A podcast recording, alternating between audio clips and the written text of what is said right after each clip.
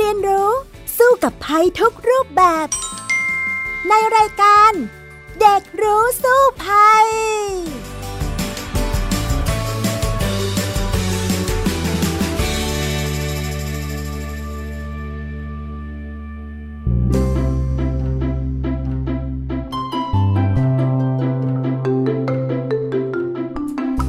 สวัสดีค่ะ คุณผู้ฟังคะต้อนรับเข้าสู่รายการเด็กรู้สู้ภัยนะคะ สำหรับวันนี้ดิฉันดารินกำเนิดรัฐ ก็มาจัดรายการร่วมกันกับน้องฟีนิกซ์สุภาพบงกตวอกเมอร์นั่นเอง สวัสดีค่ะฟีนิกซ์คะสวัสดีค่ะ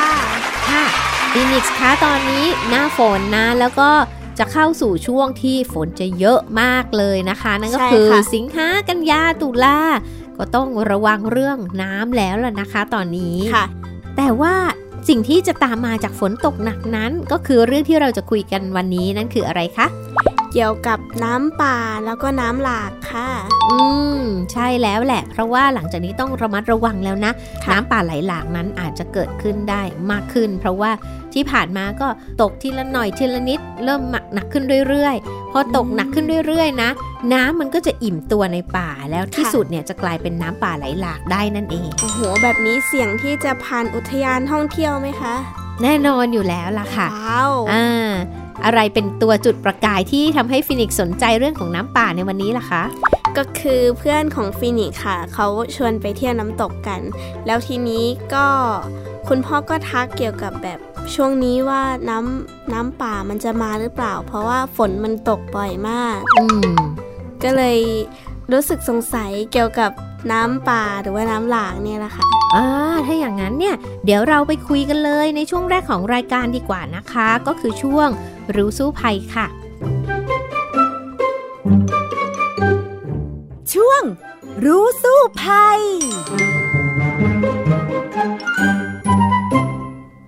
คุณผู้ฟังคะวันนี้ประเด็นที่เราจะมาพูดคุยกันแลกเปลี่ยนกันนั่นก็คือเรื่องของน้ำป่าไหลหลากนั่นเอง เอาล่ะใช่ค่ะฟินิกซ์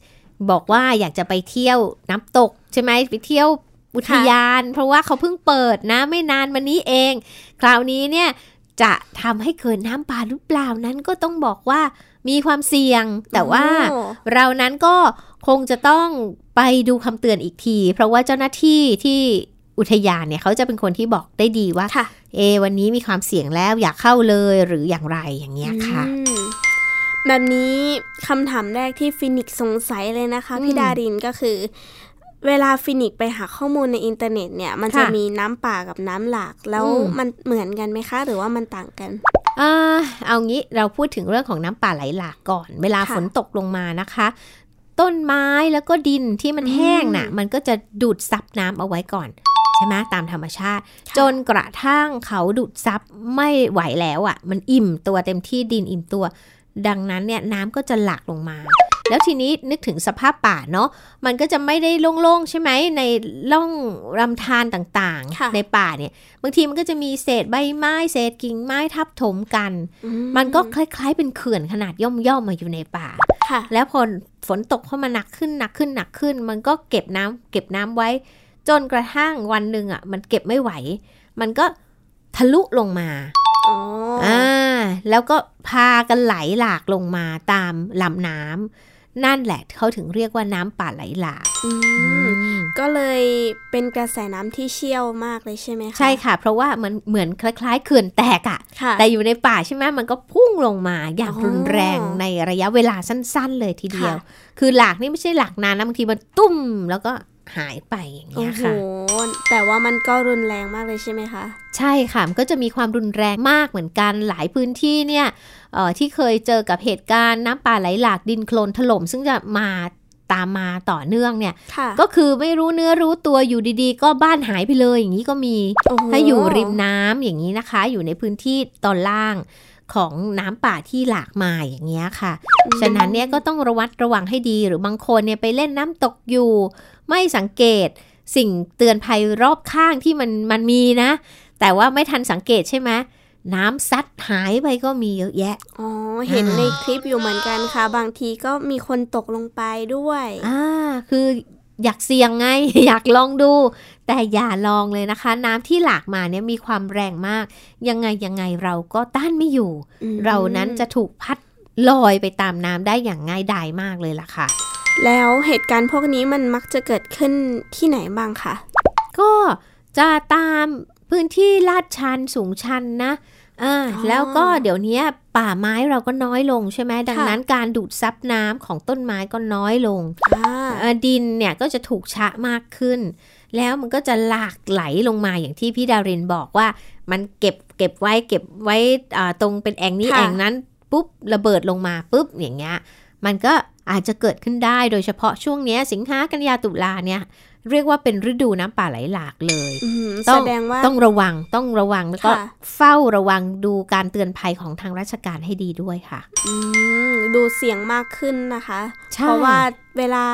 ปลูกต้นไม้ไว้เนี่ย มันก็จะห่อหุ้มดินไว้ด้วยใช่ไหมคะรากของมัน แล้วพอต้นไม้ลดลง ดินก็อาจจะไหลลงมาด้วย ใช่ทั้งหน้าดินด้วย พี่ดารินโอ้โหเคยไปดูต้นแม่น้ำในป่านะ ค่ะเออตอนนั้นนะเดินเข้าไปเนี่ยหน้าแรงนะคะ ค่ะ ก็แบบ เขาก็บอกเนี่ยอยากรู้ไหมว่าต้นไม้มันเก็บน้ำยังไง พี่ดารินไปดูต้นน้ำสุดเลยอะของแม่น้ำปิงอะค่ะค่ะอ่ามันจะเป็นแขนงของแม่น้ำปิง มันจะเป็นต้นไม้ใหญ่มากเลยอะโอ้โหแต่ว่าที่รากเขาเนี่ยมันมีน้ำไหลออกมา เป็นตาน้ำเล็กๆ ผุดออกมาตลอดเวลา แล้วมันก็จะไหลลงไปเรื่อย ๆ ในป่าค่ะเนี่ยแหละค่ะเขาเรียกตาน้ำก็คือจากที่ต้นไม้เนี่ยเขาเก็บน้ำไว้ในหน้าฝน ไว้ในดินไว้ในรากของเขา แต่พอหน้าแล้งปุ๊บเนี่ยเขาก็จะปล่อยน้ำตรงเนี้ยลงไปในแม่น้ำทำให้แม่น้ำนั้นแบบไม่เหือดแห้งโอ้สวยไหมคะ สวยมาก แต่ถ้าเราเนี่ยไปตัดไม้หายไปหมดเลยเป็นภูเขาหัวโล้นแล้วก็ จะมีต้นไม้ที่ไหนที่จะมีรากใหญ่มาเก็บน้ำมาให้เราล่ะโหคะก็จะต้องช่วยกันนะค่ะในการรักษาป่า ซึ่งเดี๋ยวนี้ก็เหลือน้อยมากแล้วในประเทศไทยค่ะต้องรักษาไว้ให้ได้มากที่สุดนะคะนึกภาพออกเลยค่ะ ถ้าเกิดว่าต้นไม้น้อยลงเนี่ย ไม่ใช่แค่โลกร้อน แต่ว่าน้ำก็คงจะเกิดภัยพิบัติต่างๆ นานาเต็มไปหมดเลย ถูกต้องเลยล่ะค่ะ น้องฟินิกส์คะอืมแล้ว เหตุการณ์เนี้ยค่ะอืมน้ำป่าไหลหลากมันเกิดขึ้นบ่อยไหมคะพี่ดาดิน หรือว่ามันจะเกิดขึ้นเฉพาะในพื้นที่เสี่ยงตลอดปีอยู่แล้ว จริงๆ เกิดขึ้นได้บ่อยมาก เป็นประจำทุกปีโอ้ในฤดูฝนนี่แหละค่ะ ซึ่งคำเตือนก็มักจะมาในช่วงที่ดินอิ่มตัวแล้วค่ะตอนนี้ก็เริ่มอิ่มแล้วล่ะอืมหลายพื้นที่สำหรับประเทศไทยบ้านเราเนาะค่ะอ่าก็ถือว่าหลายพื้นที่ที่อยู่ในพื้นที่เชิงเขาลาดชัน มีความเสี่ยง พื้นที่อุทยานต่างๆ ก็เริ่มมีความเสี่ยงสูงมากขึ้น หรือแม้แต่อย่างที่เราจำได้มากกรณีเด็กติดถ้ำค่ะ คุณน้ำนางนอนเนี่ยก็เป็นเรื่องของน้ำป่าไหลหลากเหมือนกัน อ๋อ น้ำมันเข้าถ้ำใช่ไหมคะ ใช่ ซึ่งมันหลากเร็วกว่าปกติ เป็นเพราะว่าในปีนั้นเนี่ยน้ำฝนน่ะมันตกหนักต่อเนื่องมาก่อนเวลาปกติที่เขาจะหลากอืม เขาก็เลยหลากเร็วขึ้น ฉะนั้นเนี่ยการไปท่องเที่ยวอุทยานต่างๆ ก็ต้องพิจารณาสภาพภูมิอากาศที่เปลี่ยนแปลงไปด้วยนะ ว่าปีไหนน้ำมาเร็วมาช้าเออฝนตกช้าตกเร็วเนี่ยมันจะไม่เป๊ะเหมือนกันเหมือนสมัยก่อนอีกแล้วค่ะ ต้องดูต้องดูให้ดีด้วยค่ะ โอ้แบบนี้เวลาน้ำมาเนี่ยมันสร้างความเสียหายอะไรบ้างคะโอ้โห ก็ทั้งชีวิตแล้วก็ทรัพย์สินนะ ก็มีชาวบ้านที่อยู่ตาม พื้นที่ป่าที่พี่ดารินเคยไปทำข่าวบ่อยๆเนี่ย หลายคนเนี่ยบางทีก็ไปสร้างรีสอร์ทบ้างอะไรบ้าง ริมน้ำใช่ไหมเอาบรรยากาศดีค่ะ เออ บรรยากาศดีแต่พอถึงเวลาน้ำมานี่มันสูงมากไงมันก็จะซัดเอาทรัพย์สินทั้งหลายที่อยู่ริมน้ำเนี่ยอืมหายไปในพริบตานะ เคยทำข่าวครั้งหนึ่งนี่บางคนบอกว่าโอ้โหเพิ่งสร้างรีสอร์ทใหม่เลย ติดชายน้ำอย่างดี ก็ไม่เคยเห็นอยู่ดีๆ ก็น้ำซัด หายทุกอย่างไปวูบเดียวเลยโอ้โหเงินลงทุนไปหลายแสนหมดไปเลย ไม่รู้อยู่ไหนแล้วอย่างเงี้ยนะคะน่ากลัวจังเลยค่ะ ใช่แล้วแล้วก็มันก็จะมีเรื่องของดินถล่มตามมาด้วยนะ บางทีเนี่ยบางที่อะมันไม่ได้มีน้ำ ป่าไหลมาอย่างนั้น แต่ว่ามันเป็นพื้นที่ลาดเชิงเขาปลูกบ้านอยู่ข้างล่างเงี้ยค่ะ ดินมันอ่อนตัวปุ๊บจากการกัดเซอกของน้ำค่ะก็ถล่มปึ้งมาใส่บ้านทำให้เสียชีวิตได้ก็มีข่าวบ่อยๆเหมือนกันนะถึคะงกับเสียชีวิตเลย ใช่แล้วค่ะ แล้วพี่ดารินเคยมีประสบการณ์หรือว่าเกี่ยวกับน้ำป่าไหลหลากไหมคะ น้ำป่าไหลหลากก็พี่ดารินไปทำข่าวน้ำท่วมบ่อยนะอืมแล้วก็นั่งรถฝ่าน้ำไปก็บ่อย ก็จะรู้ค่ะสึกถึงได้ว่าความเชี่ยวของน้ำแล้วมันก็จะมีเหตุการณ์หนึ่งเหมือนกันที่จำได้ไหมแถวแถวๆเส้นชนบุรี คนขับรถมาอยู่บนถนนแล้วก็เป็นรถติดอย่างเงี้ยค่ะ แต่อยู่ๆก็น้ำน้ำหลากมา บนโอ้ถนนแล้วก็ซัดรถ ตกไปเลยอย่างเงี้ยก็มีนะอ๋อฉะนั้นเนี่ยต้องระวังเวลาเราขับรถไปไหนในฤดูฝนนะคะ แล้วก็ติดกับแม่น้ำอะไรอย่างเงี้ยก็อาจจะมีความเสี่ยงที่จะมีน้ำซัดรถเราอะตกน้ำได้เหมือนกันนะ อือืมมแล้วมีปรากฏการณ์ที่น้ำป่าพวกเนี้ยค่ะ มันรุนแรงมากที่สุดไหมคะ มีเหมือนกันค่ะในอดีตในบ้านเราเนี้ยก็เคยเกิดขึ้นหลาย ๆ ครั้งนะ อย่างเช่น ที่ชนบุรีที่พี่ดารินเล่าแล้วว่าเป็นถนนใช่ไหมอ๋อแล้วก็อ่ารถน้ก็ขับไปำน้ำซัดไปเลยอย่างเงี้ยค่ะ แต่ก็มีอีกหลายเหตุการณ์เหมือนกันที่เคยเกิดขึ้นเนาะสร้างความเสียหายเขาบอกในช่วง 26 ปีที่ผ่านมานะคะค่ะก็มีหลายเหตุการณ์อย่างเช่นที่บ้านกระทูลเหนือที่อำเภอพิปูนจังหวัดนครศรีธรรมราช อันเนี้ยพี่ดารินไปบ่อยๆเหมือนกันเพราะว่าเรื่องน้ำท่วมนี่เกิดบ่อยอืมอ่าแต่ว่าแถวแถวๆภาคใต้นี่เขามักจะเกิดน้ำท่วมปลายปีเนาะเหตุการณ์นั้นเนี่ยเกิดเมื่อวันที่ 22 พฤศจิกายน 2531 จะมีน้ำป่าทำให้มีคนบาดเจ็บแล้วก็เสียชีวิต มากกว่า 230 คนนะคะ บ้านเสียหายไป 1,500 หลังเลย เสียหายมูลค่ามากกว่า 1,000 ล้านบาทเลยค่ะค่ะหรือที่บ้านน้ำก้ออำเภอหล่มสักจังหวัดเพชรบูรณ์ อันนี้เกิดเดือนสิงหาวันที่ 11 สิงหาปี 2554 ก็มีคนเสียชีวิตแล้วก็สูญหาย 140 คนค่ะ เยอะมาก บ้านพังเสียหาย 599 หลัง มูลค่าความเสียหายเนี่ย650 ล้านบาท แล้วก็ ภาคเหนือเนี่ยก็เคยเกิดขึ้นหลายพื้นที่เนาะรวมๆแล้วมันก็มีความเสียหายเป็นร้อยๆคนเลยค่ะ ดังนั้นเนี่ยทางกรมทรัพยากรธรณีเขาก็ไปศึกษาแล้วก็บ่งชี้ว่าประเทศไทยของเรามีพื้นที่เสี่ยงต่อน้ำป่าเนี่ยมากถึง 1,940 หมู่บ้านใน 250 อำเภอใน 51 จังหวัดนะ ซึ่งอาจจะเกิดกรณี น้ำป่าหลากแล้วก็ทำให้คนตายทำให้บ้านพังได้อย่างที่ค่ะเล่ามาแล้ว หรืออาจจะมีเหตุการณ์คล้ายกับที่น้ำป่าเนี่ยทำให้นักท่องเที่ยวเสียชีวิตด้วย อย่างเช่นที่ทานน้ำตกสาริกา อุทยานแห่งชาติวังตะไคร้จังหวัดนครนายกนะคะ ในปี 2537 เนี่ย ในช่วงเวลาสักบ่ายสองเนี่ย มีนักท่องเที่ยวเสียชีวิตไป 21 คนเลย หลังจากที่ ไม่ได้สังเกตให้ดีว่าน้ำป่าหลากมาแล้วก็เลยโอ้โหถูกซัดเสียชีวิต หรือในปี 2550 ตอนเดือนเมษายนนะ วันที่ 14 เมษายน ดูสิ ก็เกิดขึ้นได้ หน้าร้อนนะคะ อ่า หน้าร้อนแต่ปีนั้นอาจจะมีฝนตกมาเร็วกว่าปกติอืมก็เกิดน้ำป่าหลากมาในช่วงเวลาบ่ายสามกว่าๆเนี่ยค่ะ เป็นน้ำ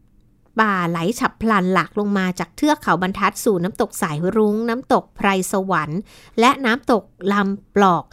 ในอำเภอย่านตะขาวจังหวัดตรังนะทำให้มีคนเสียชีวิตมากถึง 38 คน บาดเจ็บอีกจำนวนมาก ฉะนั้นประมาทไม่ได้เลย ไม่ว่าโอ้โหน้า ไหนก็ตามถ้าช่วงไหนเอ๊ะเห็นฝนตก หนักค่ะๆต่อเนื่องยาวนาน มีความเสี่ยงที่จะเกิดเนี่ยแหละน้ำป่าไหลหลากฉับพลันได้นะคะโอ้โหตอนแรกฟินิกก็คิดว่ามันคงไม่มีอันตรายอะไรขนาดนั้น แต่พออมได้มาฟังจำนวนผู้เสียหายแล้วก็แบบโอ้โหใช่ประมาทไม่ได้เลยค่ะ เกิดทุกภาคเลยด้วยนะทั้งภาคเหนือภาคใต้ภาคกลาง พื้นที่ป่าพื้นที่ภูเขาอย่างเนี้ยอืมเสี่ยงทั้งหมดเลยนะคะ แบบนี้เวลา ที่เราจะไปเที่ยวอย่างน้ำตกเอาใกล้ตัวก่อนก็ได้ค่ะอืมเราควรจะเตรียมพร้อมอะไรบ้างคะสิ่งแรกเลยนะ ก็ศึกษาให้ดีก่อนว่าเอ๊ะช่วงนี้เนี่ยมีฝนตกหนักไหมอ่ามเราจะลงน้ำตกเนี่ยค่ะ ก็ต้องสอบถามข้อมูลจากเจ้าหน้าที่อุทยานให้คำแนะนำเราก่อนได้ค่ะว่าจะทำอย่างไร แต่พี่ดารินนะอยากจะตอบเรื่องนี้ในช่วงต่อไปดีกว่าว่า ถ้าเราเจอกับเหตุการณ์น้ำป่าแล้วอะเราจะตัวรอดอย่างไร ในช่วงรู้แล้วรอดเลยค่ะ ช่วง รู้แล้วรอด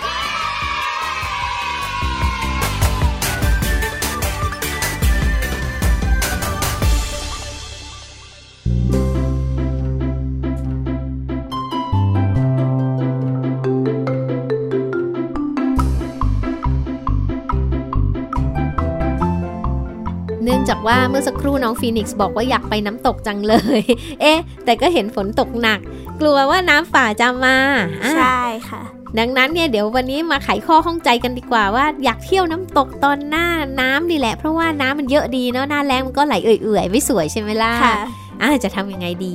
ค่ะอะน้องฟินิกซ์สงสัยอะไรอีกคะก็ถ้าเกิดว่า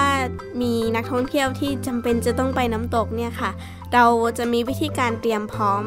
กับตัวเรายังไงบ้างคะ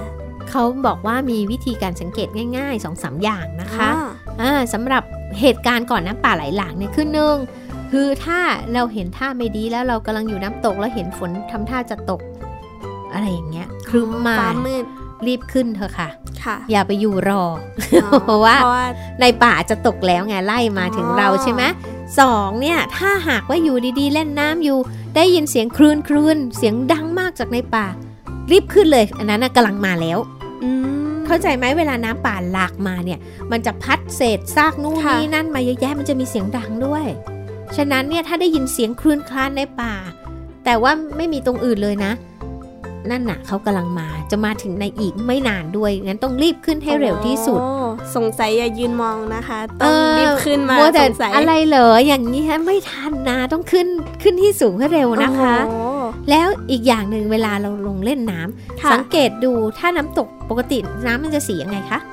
สีใสๆค่ะน้ำตก อ่าใสๆน่าเล่น แต่เอ๊ะวันนี้เข้าไปทำไมสีน้ำมันขุ่นๆจังเลยน้ำมันแดงอ๋อๆอันนี้ก็สัญญาณเตือนแล้วค่ะ เพราะว่าอะไรเหมือนที่เราเล่ากันตอนแรกใช่ไหมเวลาน้ำน้ำป่ามามันจะชะอะไรมาด้วยนะ ดินค่ะ หน้าดินใช่ไหมเอาละพอดินมามันก็เลยทำให้น้ำกลายเป็นสีขุ่นๆแดงใช่ถูกต้องอ๋อแล้ว ฉะนั้นเนี่ยแปลว่าเขากำลังชะมาแล้ว เขากำลังมาแล้วลูกใหญ่กำลังมาๆเราน้ำก็ไหลมาแล้ว เราก็จะต้องรีบขึ้นให้เร็วที่สุดค่ะค่ะและที่สำคัญอย่าดื้อบางคนดื้อไง ทางอุทยานบอกว่าวันนี้ปิดห้ามเข้าแล้ว มีความเสี่ยงน้ำปลาหลากนะอ๋ออย่ามาเลยนะ บางคนดื้ออยากเข้าอยู่ดีแอบเข้าไปคงไม่เป็นไรหรอกเออ เป็นค่ะอย่าอย่าได้เอาชีวิตไปเสี่ยงเนาะเพราะว่าค่ะเคยเกิดเหตุการณ์นักท่องเที่ยวเสียชีวิตมาก็หลาย ๆ ครั้งอ๋อแล้วแสดงว่าเคยมีคนแอบเข้าไปด้วยใช่ไหมคะ ก็มีพวกดื้อก็มี ไม่ยอมขึ้นก็มีอะไรแบบนี้นะคะอ๋ออ่างั้นต้องระวังตัวกันให้ดีเหมือนค่ะกัน แล้วถ้าเกิดว่าเป็นกรณีที่เราอาจจะขึ้นไม่ทันเนี่ยค่ะอืมเรายังจะมีโอกาสรอดชีวิตไหมคะเนี่ยพี่ดาดิน ก็มีคนที่รอดเหมือนกันนะ แต่ว่าก็จะต้องตั้งสติให้ดีมากๆเลยจากเหตุการณ์น้ำป่าไหลหลากนะคะอ่าสมมุติว่าเราอยู่ในป่าเล่นน้ำตกอยู่ดีอยู่ดีๆ น้ำป่าหลากมาซัดเราแล้วเนี่ย เวลาน้ำซัดเราไปเนี่ยเราก็ต้องพยายามมองหาว่าเราจะคว้าอะไรไว้ให้ได้เร็วที่สุดเจอเถาวันกิ่งค่ะไม้ รีบคว้าไว้แล้วพยายามที่จะ ขึ้นให้ได้เร็วที่สุดค่ะ เราเคยเห็นเหตุการณ์บางครั้งนะมีคนไปติดอยู่กลางน้ำอย่างเงี้ยแล้วก็มีคนเนี่ยเขาก็จะต้องพยายามเอาเอาเชือกเอาอะไรเนี่ยยื่นเพื่อที่จะช่วยดึงคนนั้นน่ะให้ขึ้นฝั่งให้ได้โดยเร็วอืมเพราะว่าความแรงของน้ำเนี่ยถ้าเราจะเอาตัวว่ายเนี่ยยากมาก ต้องหาอะไรโดเกาะนพัดไปเร็วมากเลยใช่ใช่ไหมต้องคะต้องเกาะให้ได้โดยเร็วที่สุดเหมือนกันค่ะฟินิกส์คะอ๋อแล้วถ้าเกิดว่าเราเนี่ย อ่าอาจจะอยู่บนโขดหินอืมกลางกลางระหว่างเกาะกลางเลยค่ะ แล้วน้ำก็ไหลมา แต่เราอาจจะรอดอยู่บนโขดหินเนี่ยค่ะค่ะ เคยเจอคลิปหลาย ๆ คลิปเหมือนกันที่มีคนอืมอยู่บนนั้นค่ะเรามีวิธีเอาตัวรอดจากตรงนั้นไหมคะ ก็ต้องรอต้องตะโกนให้คนช่วยนะอย่าอย่าเสี่ยงออกไปเองอ๋อถ้าอยู่โขดนี้แล้วยังรอดอยู่อะ อยู่ไปก่อนค่ะหาหาคนมาช่วย หรือเวลาน้ำมันหลากเนี่ย มันก็จะมีระยะเวลาเหมือนกันที่มันตุ้มแล้วมันก็ผ่านไปเข้าใจไหมอ๋ออ่าเขาจะไม่ได้อยู่ตลอดค่ะอ่าถ้ารอจนกว่าเขาสงบลงแล้วเราค่อยข้ามกลับมา มันก็ทำได้เหมือนกันอืมถ้าสามารถทำได้เนาะค่ะแต่ก็อย่าเสี่ยงไปยืนบนโขดเลย เพราะว่ามันก็ไม่แน่ว่ามีระลอกสองระลอกสามตุ้มตุ้มตุ้มมามีอีกระหรืลออกเปล่าด้วยใช่ แต่ก็มีบางเหตุการณ์เหมือนกันนะที่ คนขับรถแล้วก็โดนน้ำป่าซัดเนี่ยค่ะค่ะ เนี่ยพี่ดารินจะเล่าให้ฟังเหตุการณ์หนึ่งนะ เคยเกิดขึ้นจริงเลยอ่าเมื่อในช่วงเดือนกรกฎาคมเนี่ยค่ะ ก็คือนี่แหละปีนี้แหละโอ้เมื่อโหไม่นานนี้ ไม่นานนี้แหละ ก็มีคุณครูคนหนึ่งนะคะอยู่ที่จังหวัดนครศรีธรรมราชที่ท่าสาราขับรถกับเพื่อนๆครูอีก 5 คนนะคะ นั่งรถเก๋งไปด้วยกันค่ะ จะไปเยี่ยมบ้านนักเรียน แล้วผ่านไปแถวแถวๆตำบลตลิ่งชันท่าสาราแล้วก็อยู่ๆก็ถูกน้ำป่า ไหลเข้ามาซัดรถเนี่ยตกคลองไปเลย ซึ่งขณะขับรถเนี่ยตอนน้ำมานะคะ มันค่ะกำลังผ่านจุดข้ามสะพานท่อระบายน้ำโอ้โหที่คลองหลังวัดปากเจ้านะคะ อยู่ที่ตำบลตลิ่งชันอำเภอท่าสารานั่นเอง แต่ความโชคดีที่คุณครูเนี่ยมีสติดีมากเลยค่ะ ทั้ง 5 คนนั้นพากันเปิดประตูหนีก่อนตอนที่เห็นน้ำมันเริ่มมาแล้วอะอ๋ออ่าเปิดหนีออกจากรถไปก่อน เอาชีวิตรอดก่อน รอดบุดหวิดเลยพอลงจากรถเท่านั้นเองอะน้ำป่าก็ซัดรถเก่งนะตกน้ำไปเลยค่ะ แสดงว่าน้ำก็ต้องมีความรุนแรงมากเลยใช่นะคะเพราะรถเก่งมันก็ไม่ใช่เบานะอ่าแต่เห็นแม้ว่า พอเราเห็นสัญญาณท่าไม่ดีหนี้ค่ะก่อน เอาชีวิตรอดก่อน อย่าไปห่วงทรัพย์สินเกินไป ไม่งั้นเนี่ย คุณครูแล้วก็เด็กเนี่ย ได้ตกไปกับรถเก่งแน่นอน เพราะมันโอ้โหทานแรงน้ำไม่ไหวแล้วไงค่ะเออสุดท้ายเนี่ยค่ะ ชาวบ้านหลังจากน้ำผ่านไปชาวบ้านก็ใช้เชือกผูกรถกับต้นไม้ใหญ่นะไม่ให้ไหลไปทางไหน แล้วก็เจ้าหน้าที่ก็มากู้ซากรถขึ้นไปได้นะ ซึ่งคุณครูท่านเนี้ยชื่อคุณครูยุพยาวชูช่วยนะ อยู่ที่โรงเรียนสระแก้วรัตนวิทย์นะคะก็บอกว่า ตอนบ่ายเนี่ยขับรถไปกันนั่นแหละ แล้วก็มาจะไปเจอผู้ปกครองของนักเรียน ผ่านถนนมาตอนเกิดเหตุเนี่ยก็เกิดพลาดล้อมไปติดหล่มบนถนนไปไหนไม่ได้อะตรงนั้นอ๋อพอดีไงเออ แล้วคุณครูเนี่ยก็เห็นท่าไม่ดีแล้วล้อติดลมเร่งเครื่องออกจากลมก็เร่งไม่สำเร็จสักทีหนึ่งจังหวะนั้นน่ะ น้ำป่าในคลองก็เริ่มเพิ่มสูงขึ้นเรื่อยๆ แล้วก็ไหลเชี่ยวมาก เลยตัดสินใจหนีออกจากรถ พร้อมกันทั้ง 5 คน ไม่กี่วินาทีหลังจากหนีออกจากรถ น้ำก็ไหลเชี่ยวหนักมากจนซัดถนนขาดรถก็เลยตกไปในคลองนั่นเองอืมก็ถือว่าสติมากเลย มีสติที่ค่ะดีช่วยให้เรารอดชีวิตได้ในเหตุการณ์ฉุกเฉินแบบโชนี้คนะดีคะมากเลยค่ะ เพราะว่าไม่กี่วิอืม รถตกคลองเลยค่ะ ซึ่งเนี่ยเหตุการณ์แบบนี้เคยเกิดขึ้นบ่อยๆ นะ เรานึกว่าเราขับรถเราจะปลอดภัย บางทีมันก็ไม่ปลอดภัย ถ้าเราไปอยู่ในสถานการณ์ที่น้ำป่าหลากมาอย่างรุนแรงได้ มันถนนขาดได้ค่ะรถตกน้ำได้แบบนี้แหละค่ะค่ะ ถึงจะไม่ใช่อุทยานน้ำตกแต่ก็ที่อื่นก็มีความเสี่ยงเหมือนกัน ใช่ถนนในหมู่บ้านพื้นที่เราอะมีความเสี่ยง อย่างเงี้ยถ้าเรารู้อยู่แล้วนะ ก็จะต้องระมัดระวังค่ะหรือแม้ว่าพื้นที่ถนนหลวงเลยอะ่ะอย่างที่พี่ดารินเล่าให้ฟังว่าชนบุรีเนี่ยถนนผลโยธินนั่นน่ะก็น้ำซัดมาได้ เพราะว่าถนนเนี่ยมันขวางทางน้ำอยู่อ๋อน้ำป่าหลากมาซัดรถตกไปเลยอย่างเงี้ยก็มีบ่อยๆ ให้เห็นนะคะ ดังนั้นต้องระวังอย่างมากทีเดียวค่ะค่ะ แล้วถ้าเกิดว่าเกิดเหตุการณ์แบบนี้ค่ะ เราเป็นอ่า คนที่เสียหายก็ได้ค่ะ เราจะสามารถแจ้งหน่วยงานไหนที่สามารถมาช่วยได้บ้างคะก็ต้องแจ้งกู้ภัยหรือว่าทางปอพนะคะเขาก็จะมีสายด่วนที่สามารถจะอ่าให้ความช่วยเหลือได้ หรือนึกอะไรไม่ออกเลย 191 ก่อนเลยนะ โทรตามตำรวจหน่อยว่าค่ะเอาล่ะ เราโดนเหตุการณ์น้ำป่าซัดแล้ว ขอให้เจ้าหน้าที่ตำรวจมาช่วยหน่อย ก็จะสามารถ ช่วยชีวิตเราได้ แต่ว่าถ้าหากว่าเกิดเหตุการณ์มีคนเจ็บ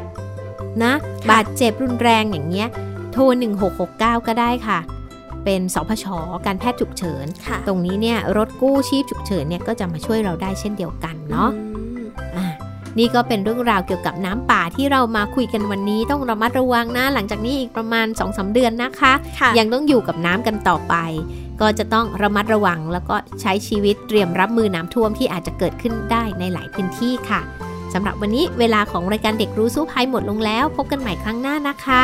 ดิฉันดาริน และน้องฟีนิกซ์ลาไปก่อนค่ะ สวัสดีค่ะ สวัสดีค่ะ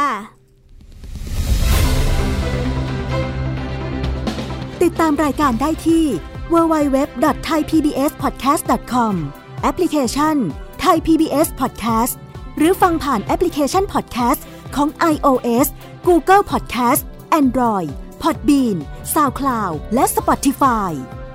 ติดตามความเคลื่อนไหวของรายการและแสดงความคิดเห็น โดยกดถูกใจที่ facebook.com/thaipbspodcast